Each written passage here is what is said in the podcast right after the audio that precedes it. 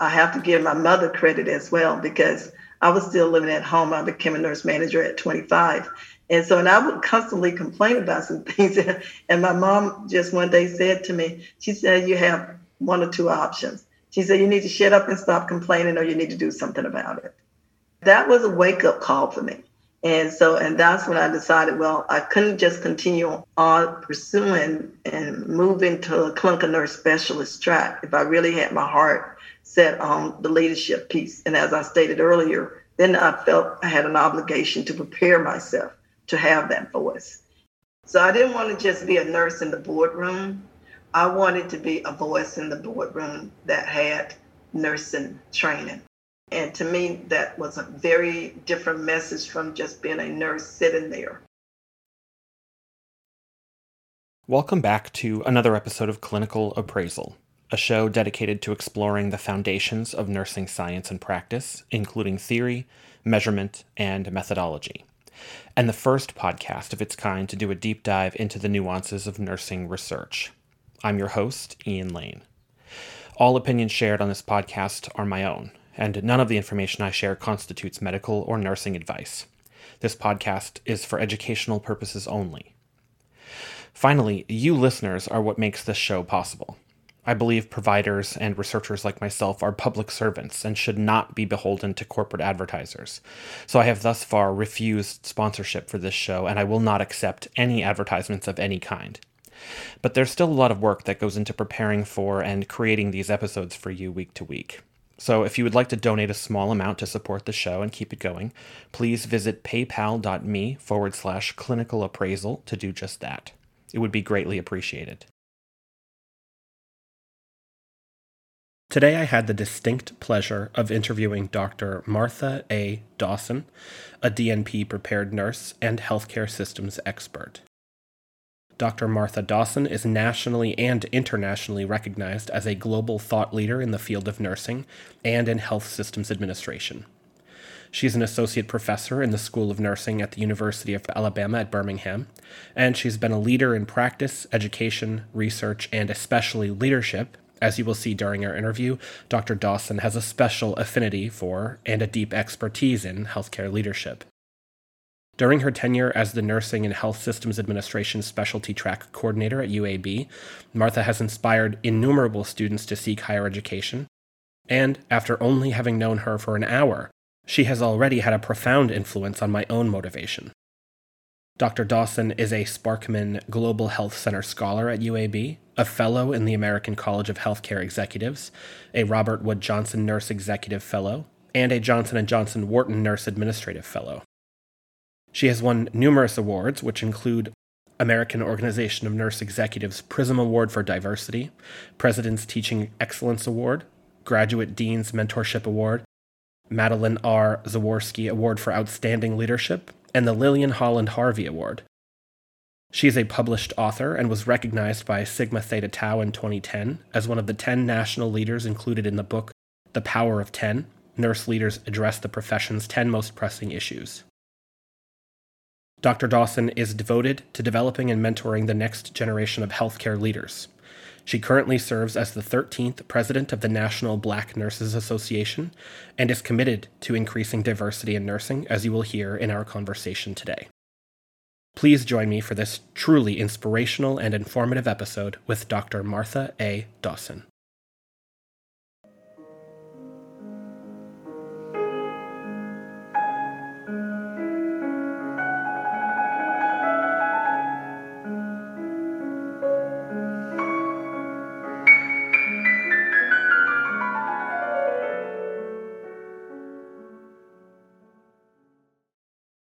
Martha, thank you so much for joining me. Um, can you introduce yourself for the audience and give us a brief overview of who you are and what your main interests are? Okay, good afternoon, everyone. Uh, I'm Dr. Martha Dawson. Uh, I am currently an associate professor at the University of Alabama at Birmingham. And I'm also the current president of the National Black Nurses Association. I've been in this seat for uh, since August of 2019 and I'm really enjoying it. Uh, I've been a nurse for a long time, so uh, I'm not going to be shy about revealing my age indirectly. but I've been a nurse for 44 years. And I like to refer to myself as a nurse nurse. I enjoy every aspect of nursing. Uh, I started out as a, a BS graduate uh, from the University of Alabama at Birmingham, where I'm currently teaching.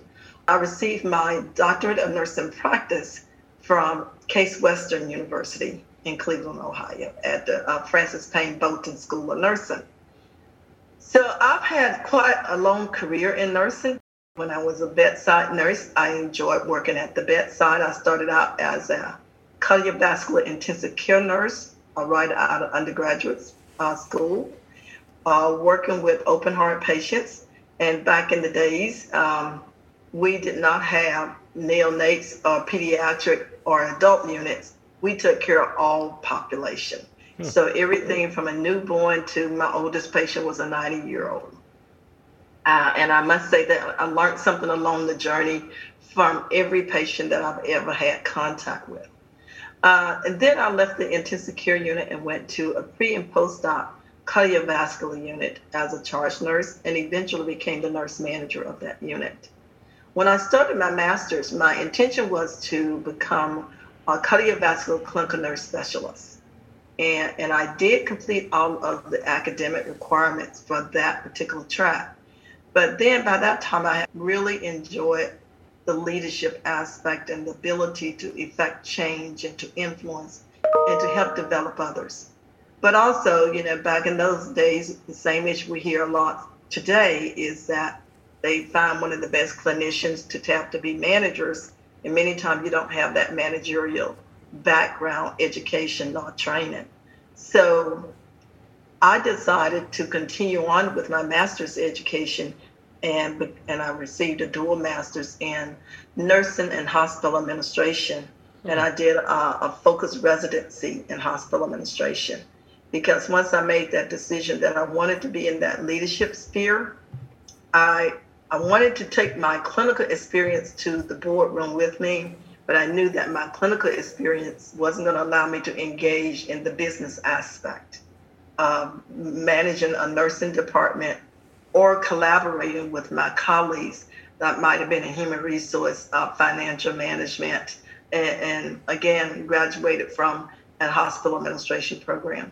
So I didn't want to just be a nurse in the boardroom. I wanted to be a voice in the boardroom that had nursing training. And to me, that was a very different message from just being a nurse sitting there and having someone defer to me only as they were talking about clinical implications and, and, and things that were basically clinical based. Because one of the things that really drove me into the leadership sphere and the administrative sphere is I felt that nurses really understood the science of nursing but also understood the financial implications uh, of uh, providing healthcare services and the role that nurses contributed to that. Although we are considered to be an expense center, I appreciated the fact that hospital was the business and nurses contributed to the revenue aspect of that business. And so then after that, I kind of became like a nursing director, eventually um, associate chief nursing officer, uh, chief nursing uh, officer, and then a VP of clinical affairs, which included other areas besides just nursing reporting to me. And so I found that by going through the hospital administration aspect and combining that with my nursing administration, is that I was able to walk out with the human resource, the legal aspect, as well as the financial aspect.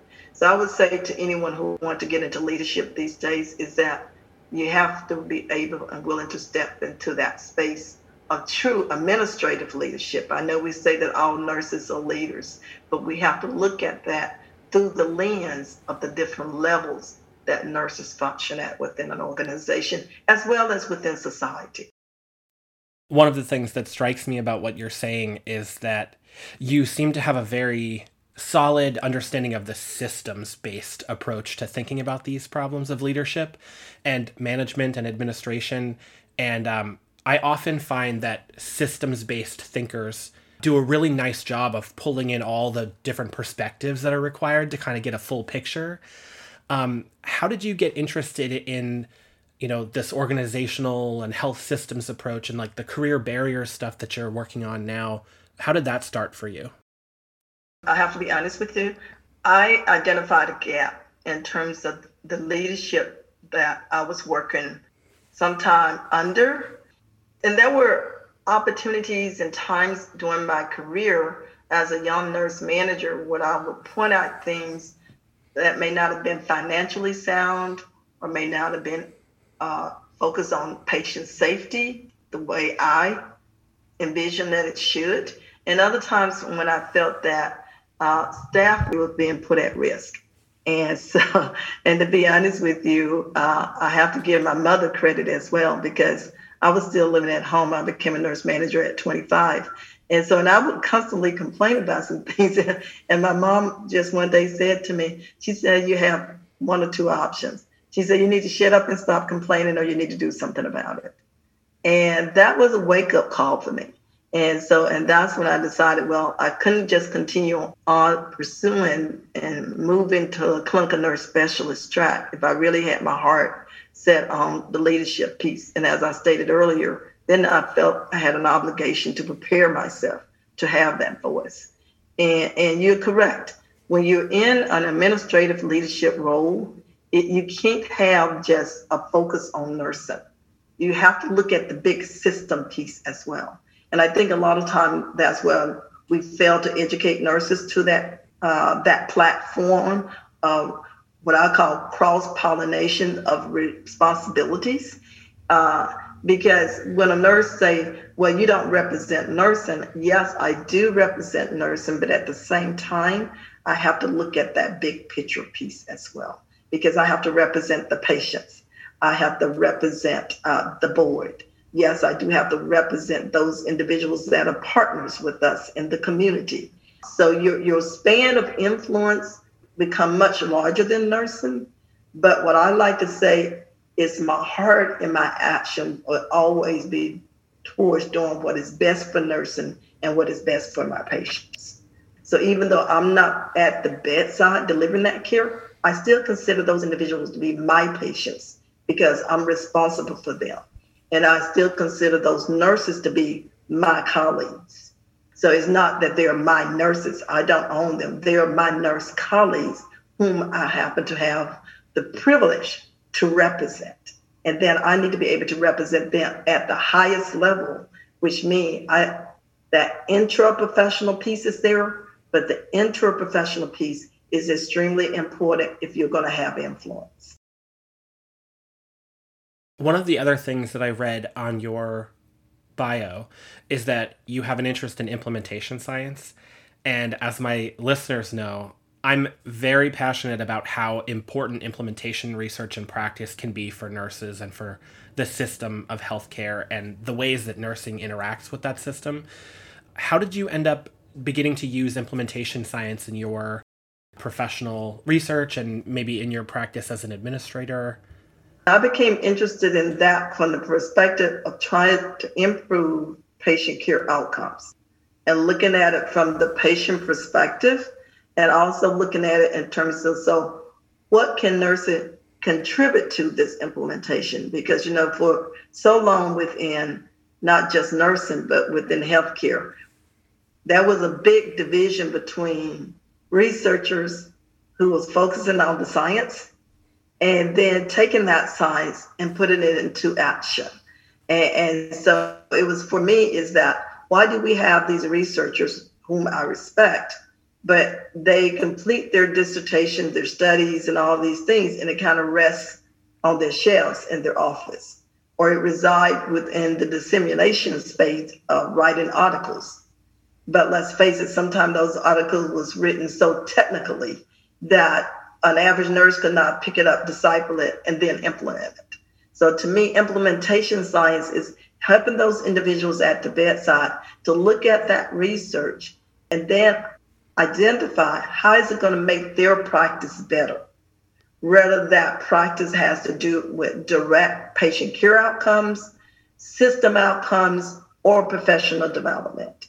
So to me, that should be the entire core of why we do research is so it can be implemented and change can be effective and improvement should occur as the priority in terms of outcome. One of the things that really attracted me eventually to the DNP as a degree is the fact that when they first started talking about the DNP, they said there would be collaboration between the PhD and other uh, doctoral uh, prepared nurses and the DNP nurse who would be primarily in those practice sites implementing those uh, those findings and those results. And so I've seen some variation of that now. And I'm gonna be honest with you, it concerns me because to me that would be should be the hallmark of DNP education is I'm waiting for the day that some academic school will say we are going to educate DNP and PhD students together. Yes, that may be a point where they both kind of gravitate off in different direction to complete their degrees in terms of the both the rigor in terms of the PhD program and the implementation aspect of the DNP. But at some point, we can't, and what I see, and this is my opinion, so I will state it, what I see emerging now is I keep seeing a DNP column and I keep seeing a PhD column, and the two are not cross pollinating themselves in terms of advancing nursing science. That is the way that uh, degree was uh, articulated. And, and I was actually at several of the tables when they was talking about the DNP prior to uh, it being Politan in Kentucky, and I think the other place was uh, those was the first two programs that started implementing the um, that degree within their academic environment.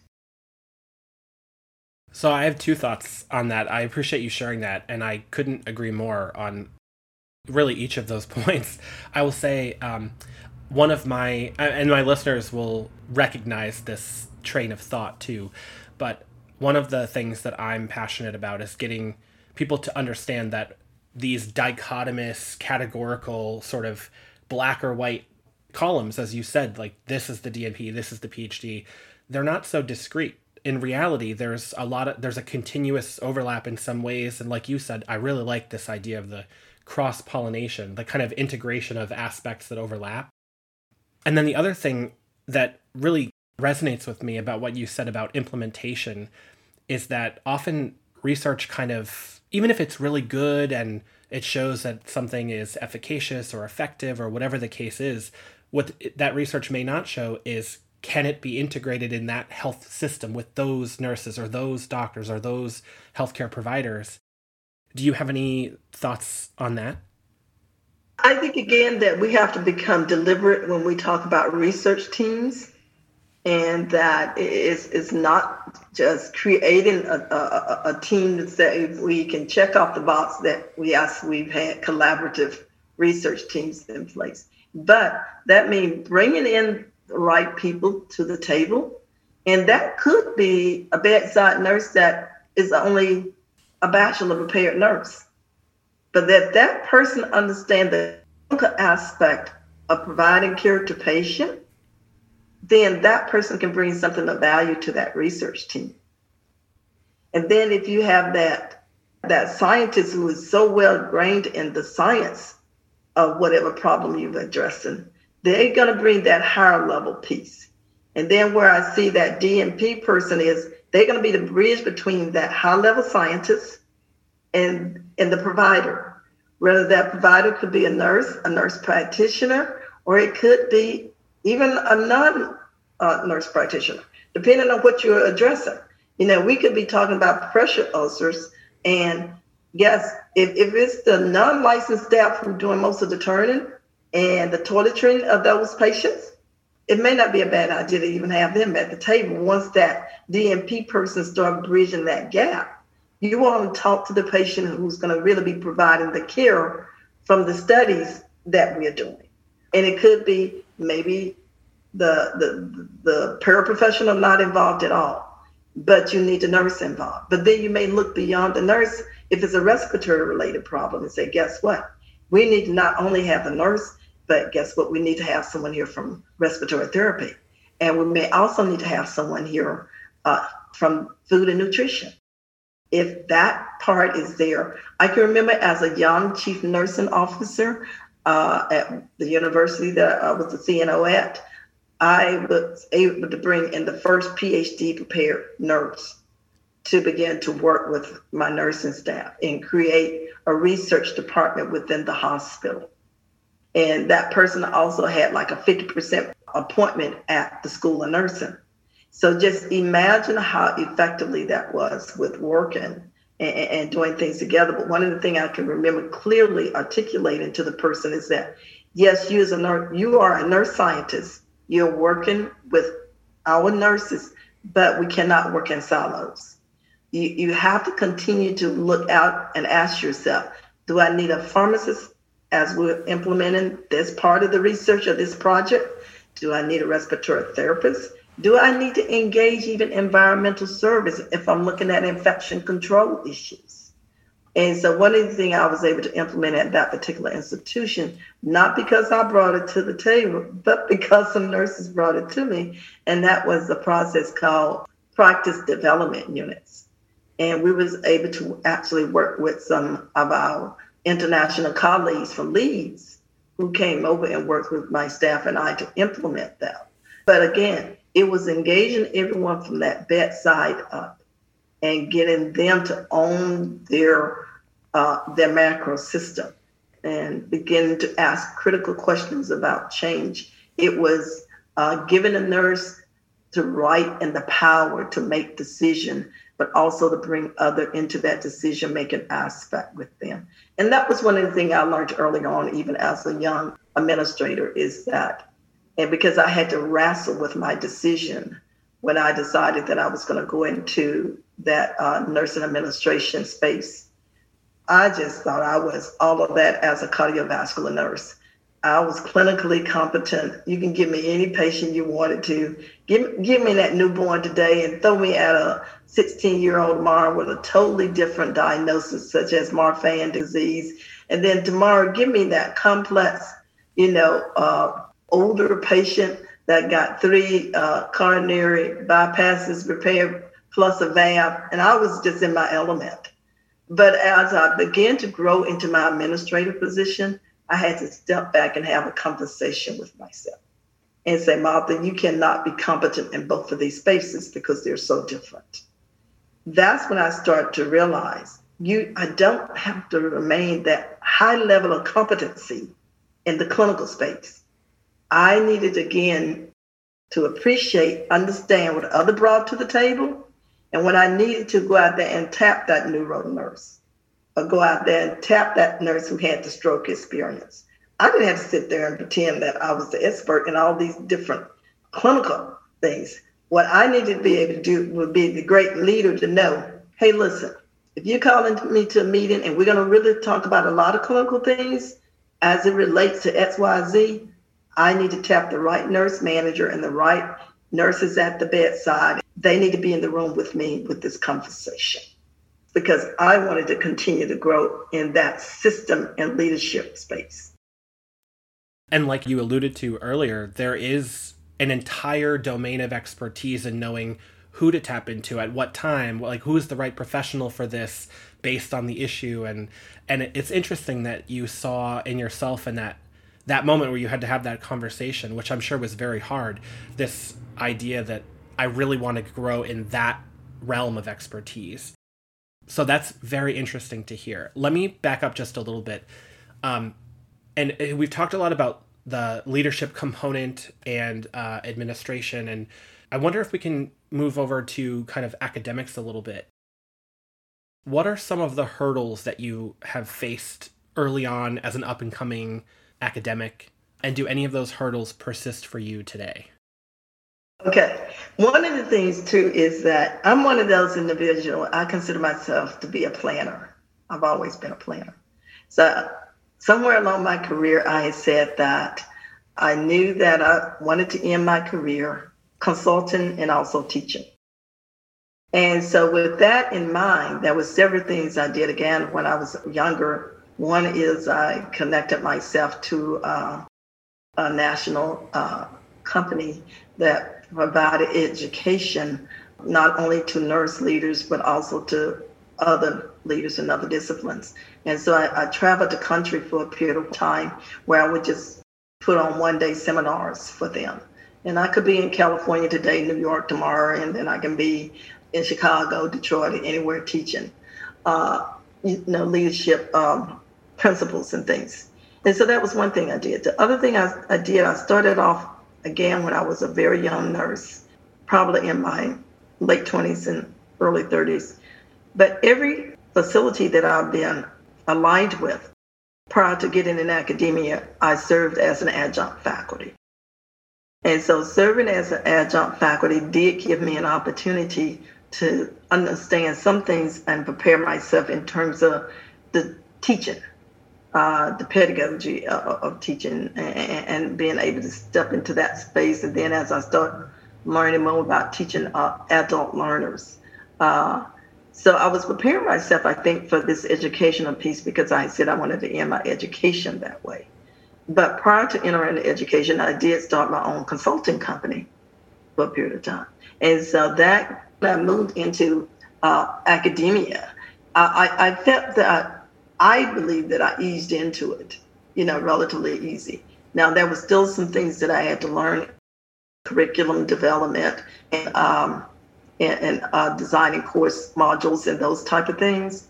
But one of the things that I always know is that, and I tell this to everyone, if you really learned the nursing process the old way that I learned the nursing process, where you have to do your assessment and then you do your diagnoses and you come up with your interventions and then you implement those, you make sure they're evidence based and then you evaluate and you start the pro if you know the nursing process i say you can figure out anything if you're a good nurse. I use it all the time whether i'm talking finance human resource dealing with whatever type of complex issue buying a car buying a home you name it. Uh, because it's nothing other than a good analytical process and what i learned along the way of having my diverse education in business and, and administration is that they also have analytical processes so I can be looking at a legal issue and still use that nursing process because it's an analytical process. I can do the same thing if I'm looking at a patient care issue in terms of uh, improvement science. You know, I, I can do those things or looking at translational science. I can use those same models. Now, we may change the words that we call them, but they're the same. I can remember when I first started as a part time faculty at the University of Alabama at Birmingham in the nursing and health system administration track. They had a, a, a their actually program for the nursing and health system administration track had not been updated in a while. So um, one of my colleagues started one week earlier, and then I started, and what we looked at each other, we were the two new kids on the blocks, and I didn't know about her, but I thought I was coming in to join some experienced faculty, and lo and behold, it was she and I. uh, and but we struggled that first semester. But by the end of the first semester, we both just looked at each other and said, "This need to be improved." And guess what? Neither one of us own it, so we're not going to hurt each other feeling. We need to blow this up, change it, and fix it. And and I found myself bringing in concepts and models that and things that I had learned in business. And I one of the things I said to them, I said, we need to do a SWOT analysis of these courses of each course. We need to identify what are the strengths, what are the weaknesses, you know, what are the threats, what are the opportunities, you know. And so as we began to just use that model and some other models that they brought to the table as well, in terms of looking at, we redesigned the entire program and and and we were able to come up with something that we were very proud of, you know. And then after we redesigned it again, we evaluated it again and did a little bit more tweaking of it. And, and so I, I think that if you want to move into academia, first develop your craft so that you can become a, a subject matter expert in whatever it's going to be. And then be able to, to think about, again, when you're in academia as a faculty, there are a lot of things that they want you to be able to do in terms of publishing, presentation, being creative about developing new uh, teaching methodologies. But you can never forget that it's not about you, it's about the student. And that's one of the things that I brought from my leadership into academia because I never felt that in my leadership space that it was about me. It was always about the individuals that I was representing. And that could have been, again, my employees, the patients, the physicians, the community, the profession. So I think with that mindset, I have to speak for myself, it has served me well. Because again, I try to engage my students as student colleagues because I primarily teach in the master's and then I advise students in the DNP program. I don't want to just refer to them as students because they already have a degree.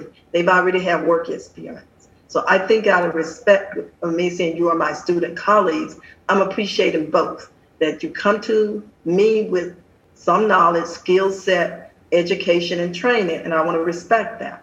But also, I want to respect you as a student because I should be introducing you to new concepts, new ideas, and also, more than anything else, I should be stretching you to imagine what the future of nursing and the future of healthcare can be I don't want to just repeat what I know because those things are old and outdated. But I want you to be able to innovate. I want you to be able to go to that next level. So I feel that I, am there to be their motivator, their supporter, and also to challenge them. And one things I love to tell my students now is I say, you know, if you can only achieve what I've achieved, then I have failed. Because I'm only teaching you then to walk in my footsteps my role as your teacher and facilitator is to make sure that you don't make the same mistakes that I may have made, which is going to save you time. Then you should go further than I've gone, and you should achieve more because hopefully I'm helping you to have not only the benefit of my experience, but the support for you to be willing to step out and take risk and develop your own pathway. I love that before we actually started recording, you mentioned um, a grant that you were putting in. In one of the more recent things you said, you mentioned academia and all the things that go into writing papers and doing presentations and um, things like this. And I wonder, one of the things I'm intrigued by is trying to figure out. It's clear to me the translational element of the DNP academician, but I wonder in terms of academic research in like the more traditional sense can you talk a little bit about your experiences doing research? Have you been as a dnp prepared nurse independently funded for your investigations? Um, or do you have the desire to be if you haven't already? I did for a hrsa grant and that and that was in the context of uh, a workforce diversity grant that I had here at the university. First, I was able to join uh, with a team where someone else actually had wrote the grant, and I became the project director. And then with the next one, I became the principal investigator for the grant. And I probably wrote 98% of that grant.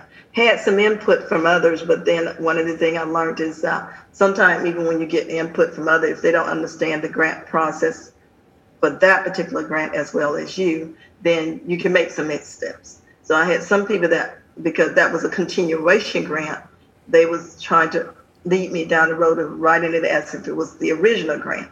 And and HRSA was looking for totally a different format because when you're doing a continuation grant, they want you to talk about the success of the first grant you had mm. and what things did you learn from that, what things you may carry forward, what things are you going to do differently as well.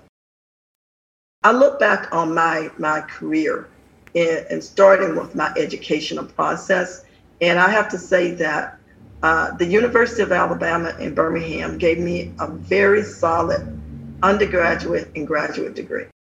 So although I have a DNP, I can remember as a young nurse in my BSN program, we spent, we was on a quarter system. So remember, I said I'm old, so most people don't even use quarter systems anymore. But for two quarters, we walked completely through the entire research process. I mean, all five chapters, doing, coming up with a project, having to implement that project. And, and then when I moved into my master's program, it was a very intense research based program as well that we had to do uh, the entire research process as well as take statistics. We had to write every chapter of the research uh, a method. And believe it or not, at that time, our outcome really was we had to select a journal and we had to write an article whether we had it published or not. That was the last thing we was evaluated on. So that's very similar to what some DNP programs are doing today. Now, when I entered my DNP program, I was fortunately at Case. So I was really able to do my, my work at, uh, and that's why I went to Case because at that time, Case had three very defined pathways for getting your DNP. You could do it as an educator, you could do it as a leader, or you can do it as a faculty in terms of academic approach. And I love that because I went into the leadership space and I was fortunate that uh, my chair was someone who was a PhD prepared person, but she had just written uh, the medical surgical textbook that had been, there have been years, I mean, like in the digits of years since a, a real in depth med surg textbook had been written. But the key thing that attracted me, and they matched us together perfectly, was she had been a chief nursing officer. So I had someone who understood me with that, then end up selecting someone else who I was just going down through and just picking someone. Didn't know that she that person started the first nursing administration program. And then I ended up with someone that was an epidemiologist, and I thought, oh my God, this woman was smart. So I felt like I had both of all three worlds. You know, individuals that that was so good, and they allowed me not to hold back in terms of what I wanted to do. And uh, but I do remember that my that my my chairperson said to me one day, Martha, this is a DNP, it's not a PhD. You got to close this up and get it done. but but again, I think it was because I got so engaged, and then I, I really started reflecting on myself and said, you know what, you really should have gotten that PhD, because again, it opened up in me my interest in research that I have not allowed myself to really go in that direction because of the fact that I wanted to be in leadership. And back when I entered leadership, leadership and research and all those types of things wasn't being discussed at, at the same time that much. And then it gradually got to that as I started moving into the CNO and I started saying I needed to have a researcher on my team so that we can do some of the patient improvement and outcome things that I wanted to do. So you come full circle. Uh, but I would say that I've been, I was blessed, I think, throughout my education uh, to to be afforded those opportunity to sometimes step outside of the space of what the confined programmatic things should be you know so for example when i was doing my nursing and health system administration we was only required to take some courses in business and maybe one or two courses in hospital administration. But I decided, no, I need to understand law. I need to understand finance. And I can actually remember going talking to the finance person and asking him, which was in the School of Health Professional on the hospital administration, would he mind if I would take his graduate level course? And he said, well, you have to at least have had college level accounting. And I just looked at him and I said, well, I had bookkeeping in high school. and I'm sure he was saying to himself, I just told you college level accounting and you're telling me you had bookkeeping. and so after he kind of gave me this silent look, I so I said, just allow me in the class. I, and then I guess I made it worse. I said, I have a good friend, that's his major. He's a, he's an accounting major. I will get one of his book, and I promise I will read all everything through the book. And if I'm failing by midterm, I'll drop. I, when I look back on that, it, even at that time, I look back and, and when he said yes, I, I think he just said to himself, if she's crazy enough to sit here and keep arguing about it, I'm just going to tell her yes, you know. But again, I got into the class, got into some study groups, really kept my promise that I'm learning about accounting at the same time I'm trying to learn about finance. But again, I found myself fascinated. But the story about the bookkeeping wasn't bad because I went into bookkeeping in high school and I loved it. And so going through those courses and, and being able to, and, and, I can remember one day when we took our second exam and the professor came to class and he said, hmm, I'm not too happy about the way the grades turned out here, only two people made a B. You know, I was I was picking up my books then, getting ready to go out the door because I'm saying, okay, that I'm not one of those people. I don't know what it is. Maybe I got a C, but you better just pick your stuff up just in case. And when he gave me my paper and I had an 86, I, my eyes got like the size of a turkey egg, and I went, "You are kidding!" And everybody in the room looked at me. So by that time, everyone in the class knew I was one of the one that made a B, and I was the only nurse in the class. So uh, I thought, now you got a target on your back. but again, I, I, it, I just say step outside your comfort zone when you know what you want to do. Be willing to invest in you. I tell my students all the time that you are a product and you have to market yourself and fine tune yourself to the edge so that you realize in a competitive environment, you can always be, hopefully, maybe one notch ahead of someone else. Not to compete with them, but to prepare yourself to be. That's a really great story and um and an inspiring one. I have to say, Martha, one of the things that I really like about people who have a systems lens when they think about things is that they get sometimes a lot of experience in a particular domain, but often it's like a little bit from this bucket, a little bit from this bucket, but it opens up the door to knowing a little about a, a lot of different things. So, with the experience that you've had, the vast experience in nursing and in health systems, with the work that you're doing now, what do you see as being a crucial gap that a DNP trained person who wishes to investigate those areas should really think about? Like what are what do you think some of those key areas that need to be explored would be?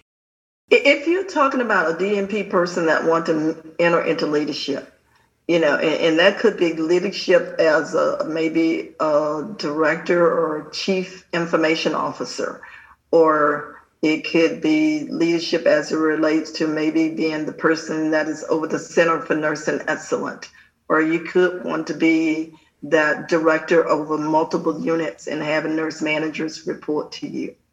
I think my advice will still be the same is focus on things that you don't let someone else identify your weaknesses. You identify those yourself. Don't let someone else identify your gaps. Uh, and you begin to feel those. And, and, and again, yes, I just think to be an effective leader, I can't be an expert in everything. For me, if someone said, So, what are you an expert in, Martha, in terms of leadership? I, there would be two things I would mention. I'm very proud. I'm a financial person. I love finance. I tell people all the time, you don't know what to do with your money, give it to me. I'll play with it, you know. But I, I can take a complex budget for a grant, and I guarantee you I can put that that budget together where someone would say, wow, that's a great budget. I, I did. I was working collaboratively with a, a group of PhD uh, faculty in terms of submitting a large grant, and I told them, I said, give me the budget, I'll handle it for you. And uh, when we got the budget and I sent it back in, the first thing one of the, the, the major PIs on, on the grant said, I am keeping this template the rest of my life. Is the best budget I've ever seen. I called him and I said, Do you still have that budget? He said, Yes, Martha, I'm not going to ever get rid of that budget. I said, Well, will you send me a copy of it? I can't find it.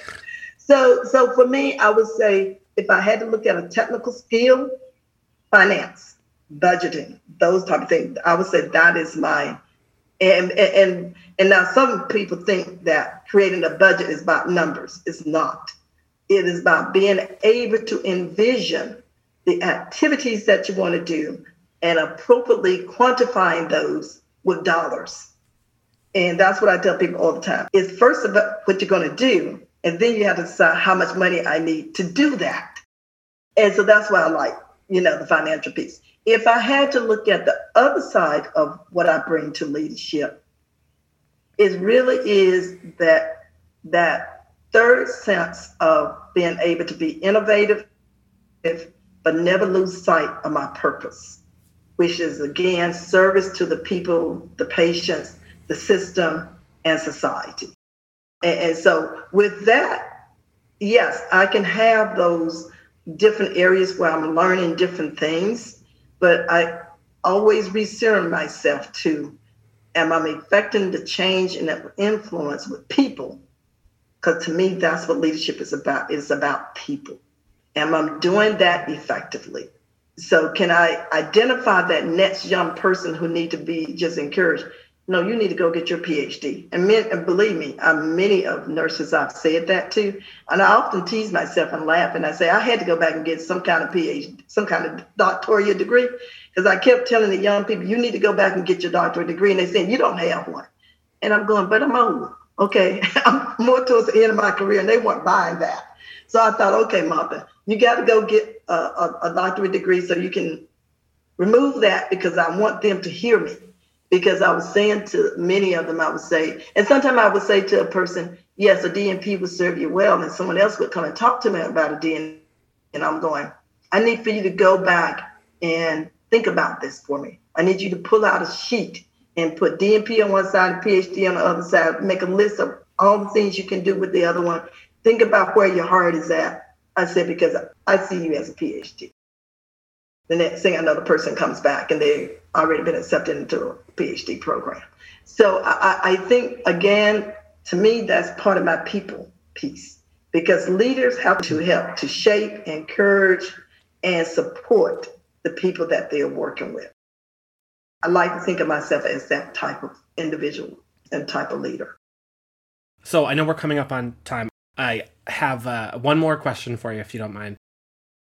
One of my personal interests is in methodology and measurement. And one of the things I've been thinking a lot about lately is multicultural methodology and how do we improve the representation in research? How do we um, make our research measures and our research outcomes more inclusive of marginalized groups? And the fact that you are the president and CEO of the National Black Nurses Association right now. How did you get involved in that? And then what advice would you have for me as a budding clinical methodologist interested in questions of how to improve this issue of diversity and inclusion? That, that's a great, uh, a great question, and it's not an easy one either. And most people would say, mm, "I'm surprised to hear her say that." Um, but again, when I began to think about where we are in the nursing profession, and the other thing is, is that I also sit on the, um, I'm a co-lead for the National Commission on Addressing Racism in Nursing. And with that group, we have the, broken it up into what we're calling four different spheres or four different pillars. So we're looking at uh, racism within education, practice, advocacy, and also research. And I think that goes across your question that you just asked is how do I begin to help to inform as it relates to research and science that need to have the diversity of the patient population or whatever population that we're looking at. And, and again, I'm looking at this diversity across whether we're talking about gender, race, ethnicity, and I love to put in classism as well, because some people forget about that's part of what causes the social determinants of health. We do have a different class system in every society. I don't care where you go, it's there. And, and sometimes it is the classism that causes more of a problem sometimes than the racism. Because embedded in that classism is if all of a sudden all of the males disappeared, guess what? That's going to be a hierarchical structure with females. It's part of our nature.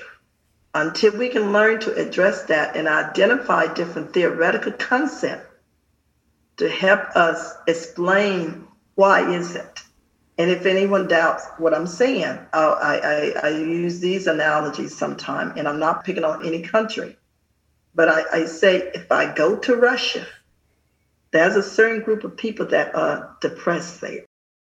They have their hierarchical structure. And when I was younger and in high school, I did a lot of reading uh, uh, uh, about Russia because I got very involved and interested in in the comrades when I would be reading about them.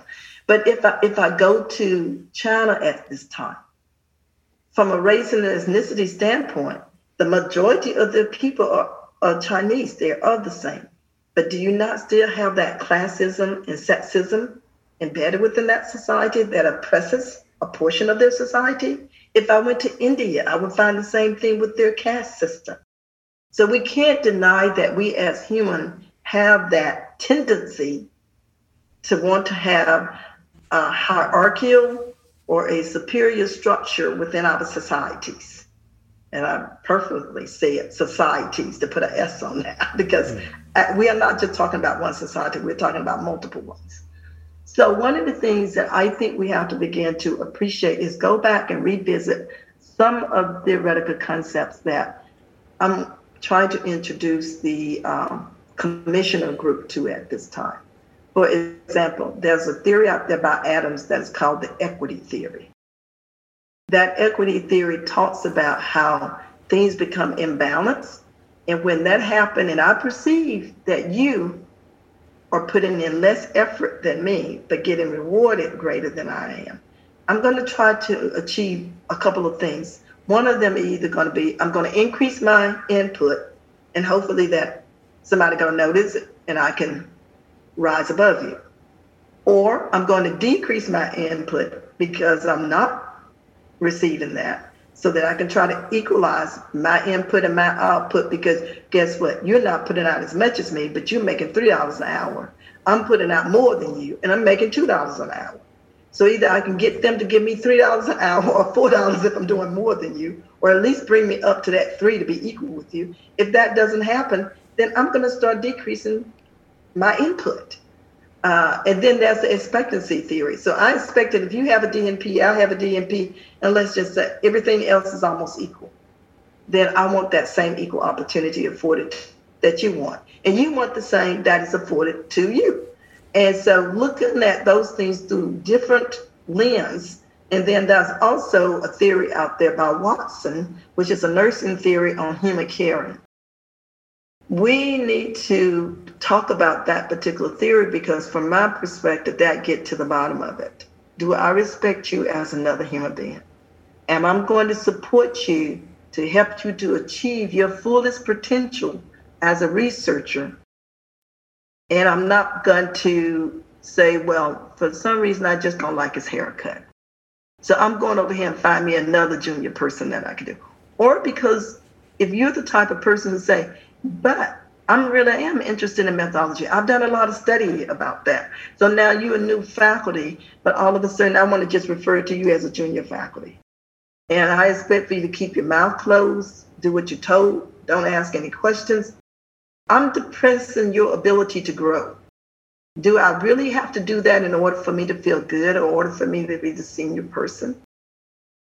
I should not have to do that. Mm. So I, I, I think that we have to begin to embrace people and we, we have to look at when we are building the team or we build a team around diversity of ideas because many people will build their team because they don't want anyone to have diverse ideas they don't want people to come to the table with a different mindset a different thinking so true if i really want the best outcome for me it's that person who can challenge me and think different from me and look at it through not my lens, but their lens or the patient lens or the community lens. And then we can begin to address that. But it's just like I was doing a talk recently, and, I, and someone said, Well, you know, what would you ask us to do? You know, in terms of looking at diversity within the hospital. I was just honest with them. If I walk into your hospital today, you're going to see the same thing that I'm going to see. But what you have to ask yourself, do you want to see what I see?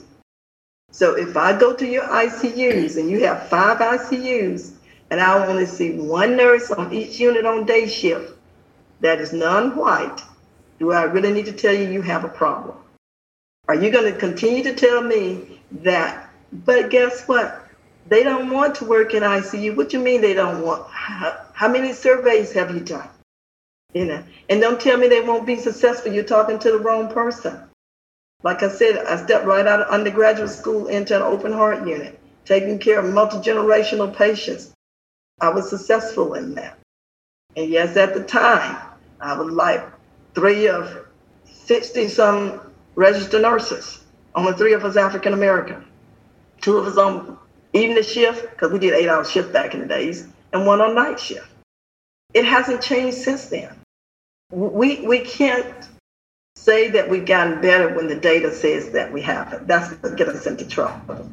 So either we believe the data or we don't. and, and, and some of the data around, you know, race and ethnicity back in 1950, when I looked at all of the uh, uh, diversity in terms of race and ethnicity within the nursing profession, we had uh, about three point maybe four percent. That included both African American, Native Americans, and anyone that was non-white. Fast forward today, we're talking about maybe about 17.8% or 20% if you look at the literature. Now go ahead and do the division for me. And from 1950 to now, what did we add? Probably less than 1% or maybe 1.12%. And we want to consider that progress? It's not. And, and so we have to own that, you know. If you say that, I don't know what is the, the population there. So let me use another state that I know about. But in the state of Kentucky, their entire population, except for 14%, classify themselves as Caucasian or white. So if I'm in the city of Louisville, and that's the University of Louisville sitting there, and they look at their diversity in terms of admission to the nursing program, or either to the university, and they say that, well, our diversity for African American matches the state diversity. That's 14%. But the city in which they reside in, the footprint of their campus is in Louisville that has 70% Black. So if you want me to give you an award for your diversity, at least tell me that the state is 14%, the city is 70%, and you're at 30% then you made progress. You have something to get a gold star for.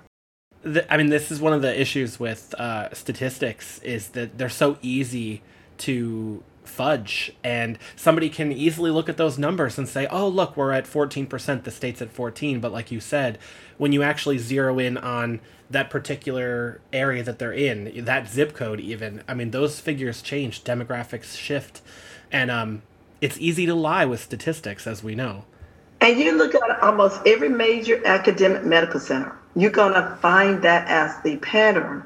But then they have to go back and say, so what is my patient population as well?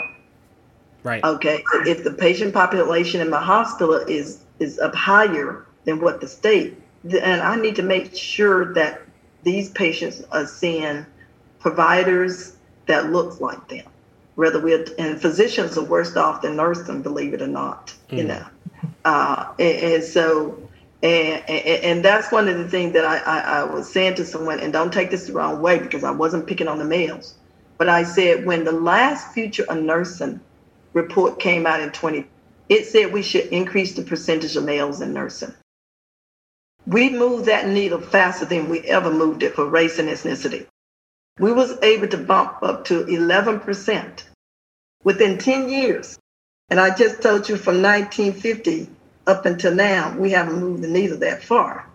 Because when I when I'm saying about uh, race and ethnicity, I was combining all of those. If I broke out just African Americans and Black nurses in 1975, there was 3.2 percent African American and Black graduate nurses in the United States. The last HRSA report that came out in 19 in, in 2018 said that was only 7.8 percent. Wow. 75 to 2018, you got a four, you got about a 4.6% increase. And again, if you divide the number, that's less than 1% a decade. Okay? So those are the type I want to say, let's break the statistic down and have the conversation. Don't keep telling me this is where you moved and this is because I'm gonna tell you if I'm at the table, I'm gonna break it down for you and tell you about it. And not because I'm trying to be in your face about it. But I need for you, you can't change what you can't realize. You can't say that you have a change if you don't measure your pre and post. Then I'm saying the same thing. If you're not looking at what you had pre when you started this conversation about diversifying nursing to where you are today, and the change doesn't prove that you've done a good job, don't don't keep trying to redo the data just own the facts and let's say something is going on. Let's begin to research it, figure it out, and say, how do we make it better? Right. And figure out what are the causes, what are the inputs that are, you know, like rather than, uh, as you're saying, reshuffle the numbers or re, you know, just figure out like what are those root root cause issues that are leading to those outcomes. There's no one better at this than I'm going to say the people in healthcare. Hmm. And when I say healthcare again, I'm, I'm speaking globally, from from from administration all the way down to you know the physicians and the nurses we know how to look at data and we know how to make data say what we wanted to say, but more importantly, we can also be the change that we want to see if we're willing to first challenge ourselves, you know. And, and, and I realize we have to do that without offending my colleagues, but I, I can't remain silent if my colleagues doesn't want to really open the book, address the issues, and say, yes, we're smart enough to make this better. It's just like now with the most recent 2020 to 2030 future of nursing that came out. Within that report, it is mentioned 194 times about racism. Uh, I want to wait and see if my colleagues going to do a deep dive into that report, look at the data, and say we have an opportunity to change, or we have an opportunity to skim over this and end up in the same place that we are today. How do I go back and respectfully say, I, I need for those people with those diverse, we, we say it very well in the literature, that diversity add diversity of thought. Diversity make us better. That's fine. But how does it make that one person sitting at your desk in your school, in your unit. Bring it down to that granular level of the individual. Because I can't tell how you feel, but you can tell me how you feel. Mm. I'm not going to question your analysis of you. I need to be able to embrace it and then ask myself, am I a contributory or a supporter? So I only have one more question for you, if you don't mind. Um, and you've been very good about offering really, really insightful pieces of advice to up and coming nurses and um, nurse researchers and leaders. Um, but I'm wondering if, if you could extract one really important piece of advice that you would give to a student like myself who's an up and coming DNP trainee based on all your experience. Um, what do you wish someone told you when you were in my shoes? I'm trying to figure out how to say this. I think I wish someone would have told me, Martha, you need to stop bootlegging as a researcher and just go ahead and become a researcher.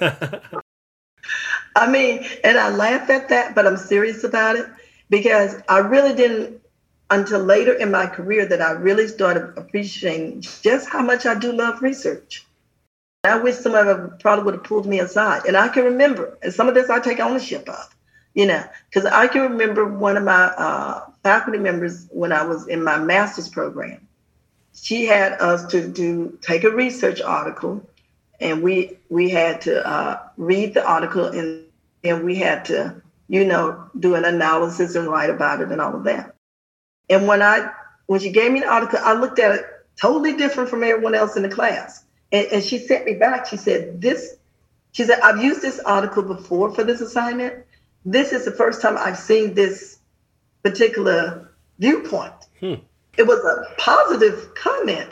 And then she later came back to me and sent me another article and said, Now I want you to review this article. I was too young to appreciate what she was doing. But today we would have called that sponsorship. Hmm. She was getting ready to sponsor me into a higher level and I didn't get it. you know? And, and, and now when I look back and reflect, I'm saying, you know what? She probably saw something in that intuitive mind of mine that says she's got a different way of looking at research articles and she's not afraid to put it out there. And then the fact that she was asking me to do another one, I'm saying, I'm so busy, I got all this other assignment. I just pushed it back and never did it. But the same person was also part of my chair. Believe it or not, back in master's program, we had chairs for our research uh, oh, activities. And uh, and so when I wrote my article, I remember she said, Are you going to get this published? Again, I didn't get it. I still have that paper today.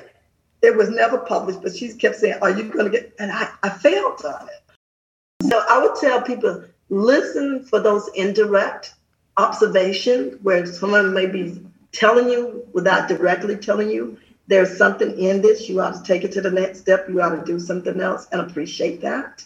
And also appreciate, and this is something I learned along the way, and again, I give my mother credit for it.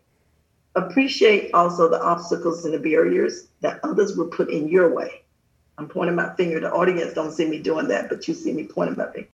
That other may put barriers and obstacles in your way, but it is your responsibility to prove them wrong. If someone say you cannot achieve something, don't give them the opportunity to be right. Thank you so so much for doing this. This was absolutely wonderful. I'm going to end up listening to this 3 or 4 times to really let everything sink in.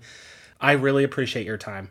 You're welcome. And thank you again just for reaching out to me. I, I do appreciate it. And I've enjoyed just having a conversation with you. You put me in a different mindset. Now now I can go and start on that other paper I have to write.